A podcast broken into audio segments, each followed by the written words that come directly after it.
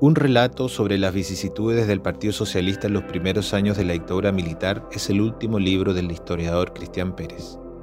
La obra se llama La vida con otro nombre y abarca el periodo de 1973 a 1979, cuando el Partido Salvador Allende se dividió.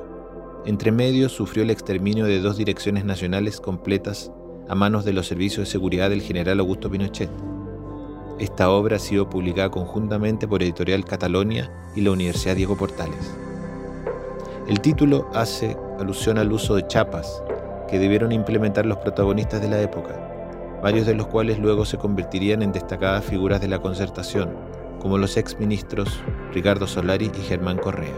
Los protagonistas y las protagonistas de este libro exhiben una valentía extraordinaria en un momento en que militar en un partido de la Unidad Popular podía significar la muerte.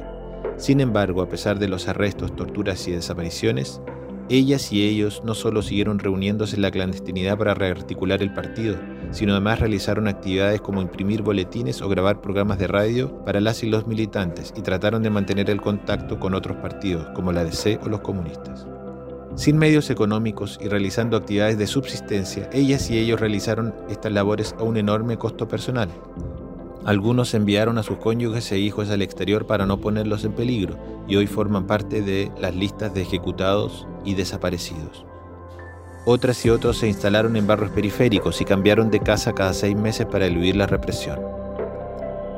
El libro, además, relata los conflictos entre la dirección instalada en Chile y su par ubicada en el exterior y cuenta el devenir de un histórico militante que transitó entre ambas y terminó como delator, Jaime López, quien sería pareja de Michelle Bachelet, futura presidenta de Chile.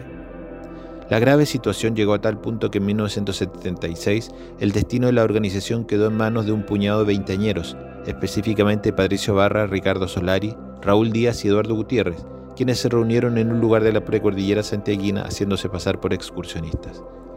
El historiador lo relata así, comillas: protegidos en la soledad de las montañas, entre las 10 y las 4 de la tarde, discutieron qué hacer.